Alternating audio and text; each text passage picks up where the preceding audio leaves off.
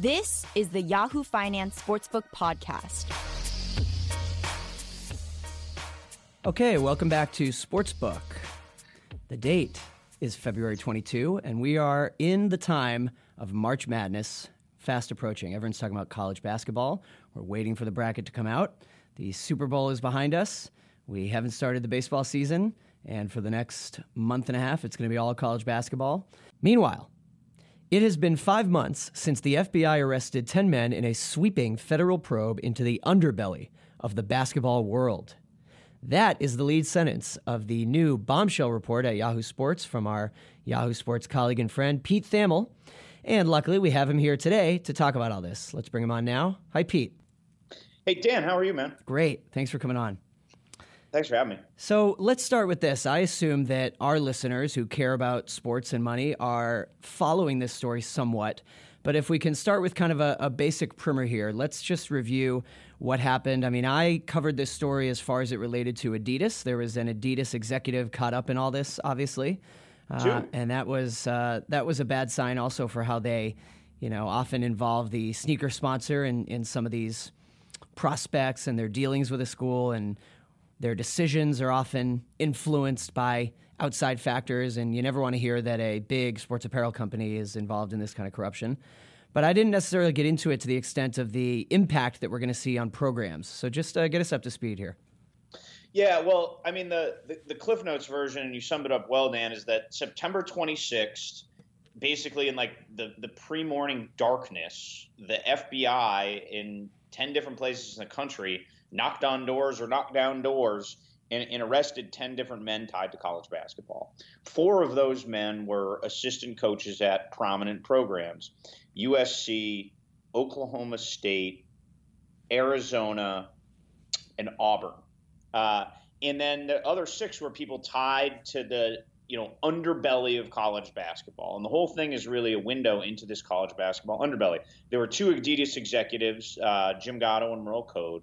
There's right. a financial guy named Munish Sud out of New Jersey who has a net worth of, you know, it manages like hundreds of millions of dollars, and yet was trying to, you know, get a get a piece of the, the finances of some middling college, potential college basketball prospects. And uh, there was an A A U coach, and essentially, the, they the, the feds through a through a corrupt financial guy named Chuck Blazer, who they had they had brought in on other S E C things.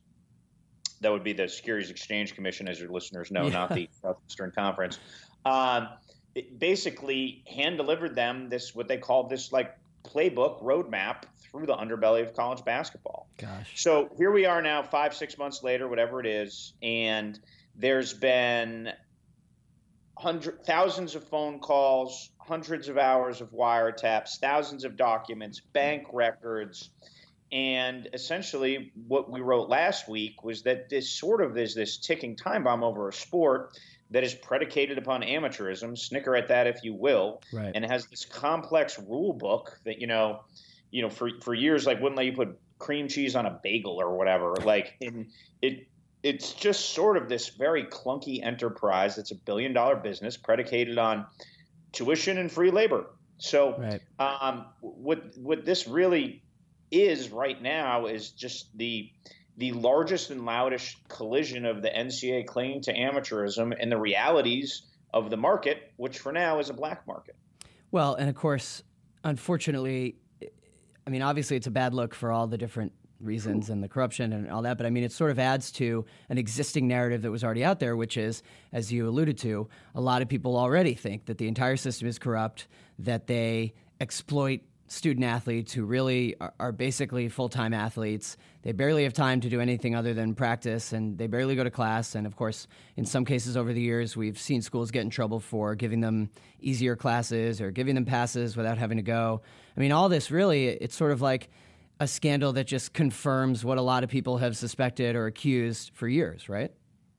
Yes, absolutely. The the quote from from the story we did on Yahoo la- last week, Dan, that, that stuck with me, and you, you kind of said the whole system is corrupt, and that's what the sense giving this off is, is, and I actually had a lot of coaches call me and kind of snicker at this quote because at the heart of it, it's true, is uh, from a source who said the crazy part of this business is none of the kids are free.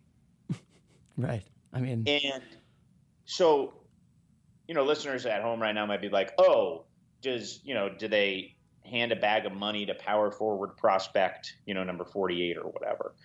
Maybe. But the reality is, because of the sneaker company involvement and handlers and agents and financiers trying to get their hooks in their kids or profit off the kids or whatever, it's actually a fascinatingly complex web in a, a complex underbelly and black market that's been set up to pay these kids. And what you're seeing through these criminal complaints, the three criminal complaints, and what we will likely be hearing once these wiretaps and documents are released, is just sort of how some of these gentlemen attempting to purchase or profit off of these kids, you know, weren't the most sophisticated customers. Right, right, right. Absolutely. You know, uh, some of the fallout that has already begun, of course, uh, Louisville will have to vacate its twenty thirteen title. I guess also vacate the twenty twelve Final Four trip. Uh, so on a technicality here, and it's hard to keep up with the litany of Louisville scandals. Right, separate, but yeah. Give you, yeah. So Louisville, soon after this happened, Louisville fired Rick Pitino, which was li- likely an accumulation of sins more than Louisville's attempt to purchase a shooting guard named Brian Bowen for six figures in this. Yeah. Um, we could, we, we'd have to start a, we, we'd have, you'd have to turn into Ken Burns if you wanted to do a map of like every Louisville scandal right. that ended up undoing Pitino.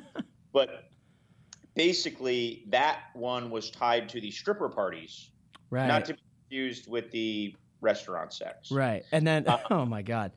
And so that is why the, the Louisville twenty thirteen banner and their two thousand twelve Final Four banner went down. I'd encourage your listeners uh, to to read Pat Forty's column that uh, was posted yesterday. Pat lives in Louisville; he's really mm. dialed in there, and he gave a really nice feel and scene to exactly what, you know, the shame of a banner going down is for a proud program like Louisville. Well, right. And so I want to ask, and I'm glad you make that distinction, by the way. I mean, separate, separate scandals.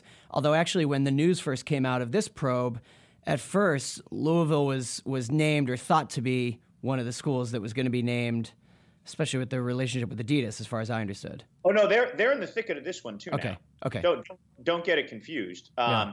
That's just not why the banner went down. Right, right, right, right, right. It went down tied to a previous N C double A investigation. Gosh, you, won- you wonder what more can be, what more can Louisville be punished with?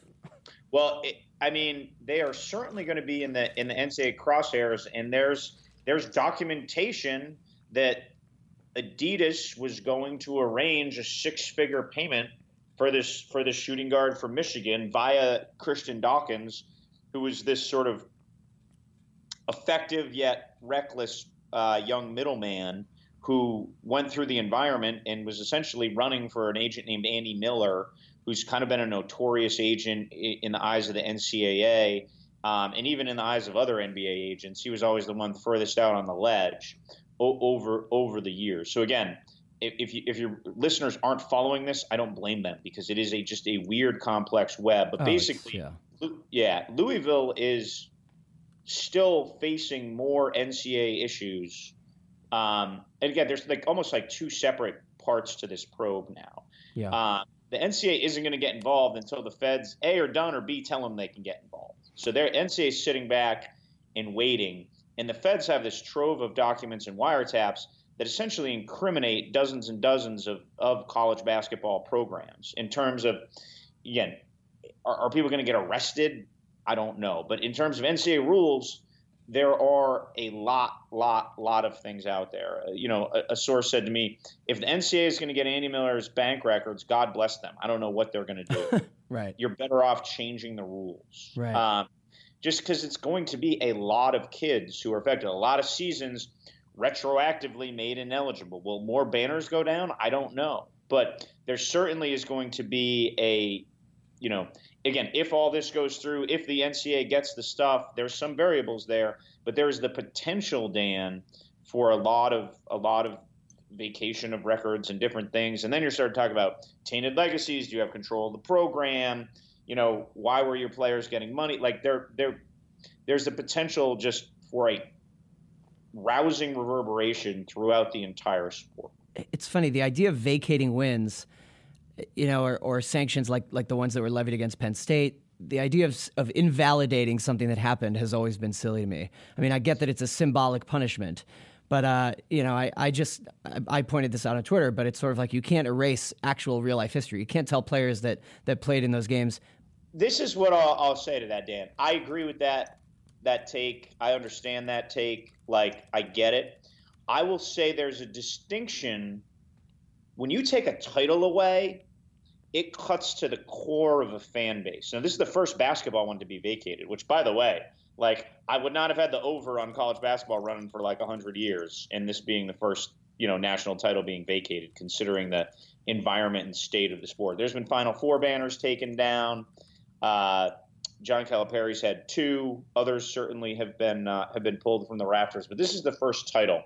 I and again, I spent a decent amount of time in Louisville covering college sports over the years. I have a sense of that. Of that fan base. I do really think this pierces their soul much more so because you're taking their title away. Yeah. You don't get a lot of titles. That's a once a generation deal, right? Uh, for, for most programs. So now again, if they had gone twenty-eight and six and made the Sweet sixteen and they took that away, I agree with you. I don't really think that has a big impact, but I do, I do think there's a distinction with a, with a title. That's just my, my sitting back, watching the, watching the, watching the field go in, because right. that, that hurts the, the soul of a fan base. Right. Yeah. I feel you on that. Uh, so let, let's return back to the, the main sort of thrust of your story. You know, I, I saw a lot of people reacting to the story as follows. And of course, this was a little bit of a, a cynical way, and it, and it wasn't that they were undermining the content at all, but you know, with with a story like this that was saying, hey, get ready. There is going to be huge fallout that comes. Uh, this is a great line in your story. You say Hall of Fame coaches should be scared. Uh, school presidents should be losing sleep, you said, in a video that accompanied your story. And I saw a lot of people tweeting out and saying, okay, when? Or, you know, or, or, or what, you know, what, when can we expect? And of course, you know, it's hard to predict the exact timeline here, but in terms of the case and how and how sluggishly things unfold, I mean, to be clear, these likely aren't effects that are going to happen before this year's bracket starts. Do I understand that correctly? There's, Dan, I, I would generally agree with that. This is going to be a long and plodding. It's yeah. three actual, just to make a distinction here, to, to, to show the complexity of this and why I don't foresee anything coming out before the tournament. But again, I've covered federal court cases before, but I would be far to, you know, I'm barely an expert in college football and college basketball, never mind in the nuances of federal court. So right. uh, all I um, remember is it always takes far, far, far, far longer than anyone thinks. Correct. Yes. I used to say this about N C A A cases, and I guess I can just take it over. The only thing I know for sure is it's going to take a long time. Right. Yeah. Um, that's the only the only certainty in, uh, in, in N C A A investigations. So there are actually three criminal cases tied to this sweeping federal probe. Um, just because of the way things have gone out. One will be tried in October. The next one will be tried in February. And then the final one, which involves the three of the assistant coaches and is kind of a bigger one, and they said it could be a four or five week trial, I believe is April twenty-second of two thousand nineteen. Oof. Yeah, not close. So the uh, by then, uh, by then three other more scandals will have been exposed anyway, so. I would take the over. Um, so, so basically, unless the, the, the Southern District of New York, what I've what I've realized is like just sort of following this and talking to a lot of like former prosecutors who worked there and different people. It's a pretty straight-laced operation. Um, now, the college basketball community, the coaches who call me every day looking for clarity on this and all that, they are kind of like a cynical and fatalist group. They're like, oh, those those guys are gonna those guys are gonna drop a bomb on the Monday after Selection Sunday or whatever. Those guys are gonna do that. I've been given no sense that that, that group operates that way. I think that when, you know, again, my dealings my dealings with them, my observations with them, knowing the people they've talked to, they are they are a they are a pretty starch collar operation. They are they are not they, I've been given no sense that now again there was a there was a press conference at the start of this that was a little bit over the top, and the Southern District certainly has a history of enjoying publicity. Mm. They would get no more publicity, you know, in, in a decade than if they dropped this on the Monday after Selection Sunday. Right. I just don't get the sense that they want to do that. I I think it's a buttoned up op. My feel is it's a buttoned-up operation that's going to let this play out, which means likely dribs and drabs of different things. Mm. Because all this incriminating information is under protective order, um, it will be when pretrial motions are filed. It will be, you know, it will be through the regular course of a trial and how information gets released. Yeah. And then, so the timing is, that was a big, long way to say, I don't know and no one knows. Right. I would think the pattern we've seen in the first five months is probably the the right pattern, right? Yeah. You have a big, obviously, blip, and then it goes quiet. It's quiet, quiet, quiet, and then you're going to have a blip, and then it's going to calm down. Then right. in, in a lot of that will, again, in the next couple months, come around when the trials are and such. Yeah. And then information release tied to them, et cetera. In your work with college sports reporting, obviously you also, we're talking about the coaches, but you also often talk with athletes. Uh, sure. When we talk about recruits and, you know, high school stars that are picking between which big D one program they're going to go to, do you think issues like this, stories like this, have an effect?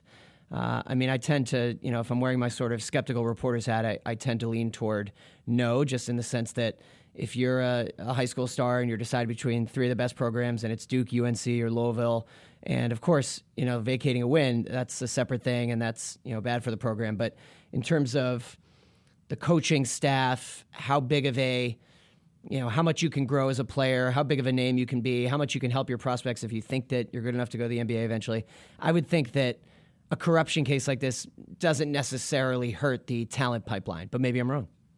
I think you're wrong, because if you are shrouded in a federal scandal and there's a chance that coaches on your staff could be on wiretaps or implicated, mm. players could be ineligible, you certainly can't run head first to Louisville right now, you know, or run right. head first. Like, I mean, you could, but I just don't think it's pragmatic, right? I mean, if you look at the the places that have been wrapped up in this, some, like Arizona has two commitments who are very good. So God bless them, they're Arizona. You know, they have a great they have a great brand. Hmm. But that, that I, I don't know, maybe there's some naivety on the scene. Maybe there's some, you know, but I would I would think if you talk to the coaches at every place that's been touched by this, they would say it's been exponentially more difficult to recruit. That would be right. That would be if they'd my, admit it. Yeah, that would be my general sense. I don't know if they'd admit that out loud or on the record, but how could it not be? Because at the very least, if you're, you know, Arizona or U S C going against U C L A, Stanford, and Washington or whatever, I'm just picking random Pac twelve schools. Hmm. What do you think those coaches are telling the kid? Hey, hey, Dan. Of course. Like, do you want to go to the place that where the where the, the you know the Fed chopper is like slowly hovering over yeah. the arena? Um, you know that's just the it's it is a very one thing about college basketball, especially, God bless it. It is a cutthroat environment. So, and I would think that's gonna that's gonna reverberate out mm. on the uh, you know onto the onto the recruiting trail. Let's uh, zoom out a little bit to, to as we wrap up here, and and let's just talk about, as we alluded to at the very beginning of this chat, I mean, the longstanding idea of the N C double A's definition of amateurism, the idea that there are many people in this country, you could call it a movement, you could say that it has gained steam, who believe that the players should be in some way compensated, of course, beyond what most of them do get, which is uh, some kind of scholarship, often four years of, of college for free. Uh, people believe that they should be paid, and, and people believe the N C double A is this, you know, corrupt organization. Uh, I had in here a year ago Joe Nocera. I'm sure you know Joe, uh, sure. who's uh, now at The Times or Bloomberg. I guess Bloomberg now. Bloomberg, yeah. yeah. And uh, has been all over, former timing colleague of both of us. And he has a new book out now. It's been out there for a year uh, called Indentured. And, you know, the, the concept being that the N C double A basically turns these athletes into indentured servants. Now, I think that goes a little far, uh, yeah, but you know that this is a very popular um, narrative. The idea no that the question. N C double A has gotten away with murder for years and years and years. Yeah. Um, how does the case we're discussing? The other day, Dan, just to cut you off, I was laughing, printing out some like court evidence docs, you know, just from the public filings, and like Taylor Branch's long, long old piece from mm. a couple of years ago. Right. From what the Atlantic yeah. was like submitted as evidence, you know, in uh, I think it was in the motion to dismiss. Wow. Right. So, the the shame yeah. of college sports. Yeah, exactly. It just kind of made me chuckle because I was like, oh, I never thought I'd see Taylor Branch's article about the N C double A in a court filing. Right. But here well, we there are. You go. Oh, no. I mean, they they are well aware of the, you know, sort of public reputation that the organization has, I think, increasingly. Yes. And to to answer your question, like, you know, I've probably done this like twenty years now, and this feels like a tipping point more than any other potential tipping point that I've seen in the last two decades. Wow. Will it be one?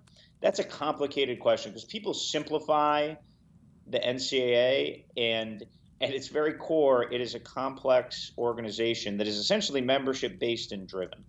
People in the membership really don't want to pay the players, which is what this comes down to. They've made that they've made that very clear. You will see very few athletic directors, presidents, et cetera, you know, publicly state that's what they want. All the coaches say they want to pay the players because for recruiting, Steve Spurrier was always the best at it. Like he wanted to, right. you know, he wanted to win Powerball, you know, because he wanted them to come. So it it makes sense. Um, but what what this has proven, literally proven through receipts and wiretaps, et cetera, is that the high-end college basketball player is a coveted commodity where the decades of this black market has literally formed a market for them. Yeah. And it's getting harder and harder to ignore that. But all that said, you know, you hear the narrative, like you, you said, Dan, pay the players, pay the players, pay the players. Yeah. That's not easy either. Like, right. Well, that's what I always say. I mean, that would yeah. be extremely complicated. Not to oh mention even how Title nine would affect that. I, boy. Yeah. You you pay the players at uh, Ohio State, sure. That that that's not going to be that hard, right? Well, you pay the football and basketball players. Do you pay the women's basketball players? What are the tax implications? Um, does the left guard get as much as J T Barrett, the backup left guard, or the holder, or the walk-on, or the you know yeah. when you when you go through these. They are getting essentially a hundred grand a year, most of these kids at high-end schools, because tuition now at most high-end private schools, anyways, seventy grand, right? Yeah. Yep. So well, now of course the retort people make is though you can't count that really as pay, especially because are they getting the same quality of education when they're, you know, basketball is their life or football, whatever the sport that they play is. And it's that's a reasonable retort, but they're not going to have college loans. Right. They got a chance at a degree. Um, you know, a lot of them athletics has afforded them an opportunity at a, at a, at an educational level they may not have been able to achieve. So, um, yeah, I mean, it's it's a it's a reasonable argument. But I would be curious if someone did a study, if you went, you know, one hundred thirty Division I football programs, I guess, right? Because that's where I would have to start. That's where all the money really, the the real money is. Um, you know, what would be the value of you know, someone at Ohio State at the top, Toledo in the middle, and then South Alabama at the bottom, right? And like, how how would you how would you go about doing that? Does that mean that the Power Five have to break away from the others? There's certainly a schism there that's growing by the day. Um, again, all I'm saying is like, it's you know, you we can all sit around and yell "Kumbaya, pay the players," but it's going to take someone way smarter than us to figure out a way to do that in, in you know, in a way. But I th- going back to the one to one thirty thing, like, is the starting, uh, you know, nose guard at Toledo earning the school, which they get like no T V money or anything like that? Right. Is he earning the school more than he's getting? I don't know, hmm. you know? And then even like I live in Boston, so I'm just going to say Boston College. Like A J. Dillon will be a Heisman candidate the next two years. He's Boston College's star tailback. He's a really, really good player. He was the best freshman running back in the country next year. So he'll be the, the face of the school. He will make them millions of dollars in publicity and ticket sales, et cetera, right? But B C's one of the lower earning Power Five revenue schools. Yeah. The back end of the roster, I can't imagine those kids – or you, you could quantify that those kids are helping earn um, what they're, you know, the, the, if they're five-year players, the half million dollars that they're getting for, you know, for their time in school. So again, I'm not saying don't pay the players, but I'm just saying it's not easy. That's yep. all. Yeah. Yeah, I agree. It's sort of, uh, it's easy to, I think you put it well, it's easy to say, scream about we should pay them, but let's see an actual model for how to do that. Uh, yes. Extremely complicated. This time of year, it's like, DeAndre Ayton and Marvin Bagley, and you see all these guys, and yes, are they worth it? You know, of course. You know, in the, the, the middle step that's been discussed, and I'm sure we'll see another discussion, is going to be image and likeness, right? Um, and yeah. I don't know if you're familiar with that debate. Of course, but like, dating back to the Ed O'Bannon lawsuit. Yes. Of course. Yes. So if just DeAndre Ayton could go to the local car dealership and sign autographs based on his image and likeness, you know, and make, uh, you know, five thousand dollars on a Saturday um, or Sunday when they don't have a game or whatever, like, should he be allowed to do that? Should he be allowed to make money off his jersey? Like, should you at least allow these guys to to profit off what they are in real time? I think that argument, uh, the argument against that is getting more and more indefensible yeah. as, you know, as the court filings come out. And that's easier to handle, of course, too. I mean, you can well, say, okay. It would be easy to handle because then it would get into recruiting. It would be complicated. Mm. It would all be complicated. Right. Because I guess I just read less, less, less complicated than yes. figuring out a salary or stipend in addition to tuition to pay each player each year. Because yeah. at a place like Alabama, there's like million dollar businesses that can be set up around kids. And that's at the very least, that's complicated. Yeah. Wow. Well, a lot to unpack. Uh, we'll be watching. I'm sure you'll be reporting on this incrementally, week to week, day to day. So I want to make sure our Yahoo Finance listeners follow you, Yahoo Sports. And uh, thanks for coming on, Pete. This is great. Hey, Dan, thanks for having me, bud. Appreciate you. Okay. We'll talk again. All right. Great to have Pete Thamel on. And, uh, you know, all of this corruption in college sports will not be going away. I mean, God knows, you see a case like this that has so many different tentacles and arms to it. And uh, it's almost like you could compare it to the larger movement that's happening right now with harassment in the workplace and powerful men being outed because uh, what I mean is one story comes out and then it's a little bit of an avalanche and more comes out, more comes out. And you think, boy, we're not done yet. And it's almost like this collective unburdening. I think you can uh, bring that example to college sports as well. I don't think anyone thinks that this current probe, which Pete reports will have far-reaching implications, is the end-all, be-all in the end of it. Uh, I'm sure there will be more. Uh, as we discussed, Louisville was just hit this week with major punishments for something that isn't even part of this uh, current case that Pete is reporting on. So there's a lot going on here, and uh, it's bad timing for the N C double A as we hit March Madness and we await the bracket. And it's an exciting time of year. Uh, people love watching these games. People love doing their office March Madness pool. But boy, having this news come out at the same time really puts a taint on it. So stay tuned. We'll be watching. We'll be discussing. And uh, we'll keep monitoring. I'm sure we'll also be talking more about N C double A March Madness basketball on this podcast in the next few weeks. So uh, always remember to rate, review, and subscribe to our podcast here, Yahoo Finance Sportsbook. We'll be coming at you every Thursday morning, as we have been since August. Thanks for listening. And remember to find us, comment, reach us, tweet at us. Let us know what you think about this corruption case. And as I asked Pete, I always love to hear if people think that college athletes should in some way be paid. What is your take on that ongoing debate? Let us know. See you next Thursday. Goodbye.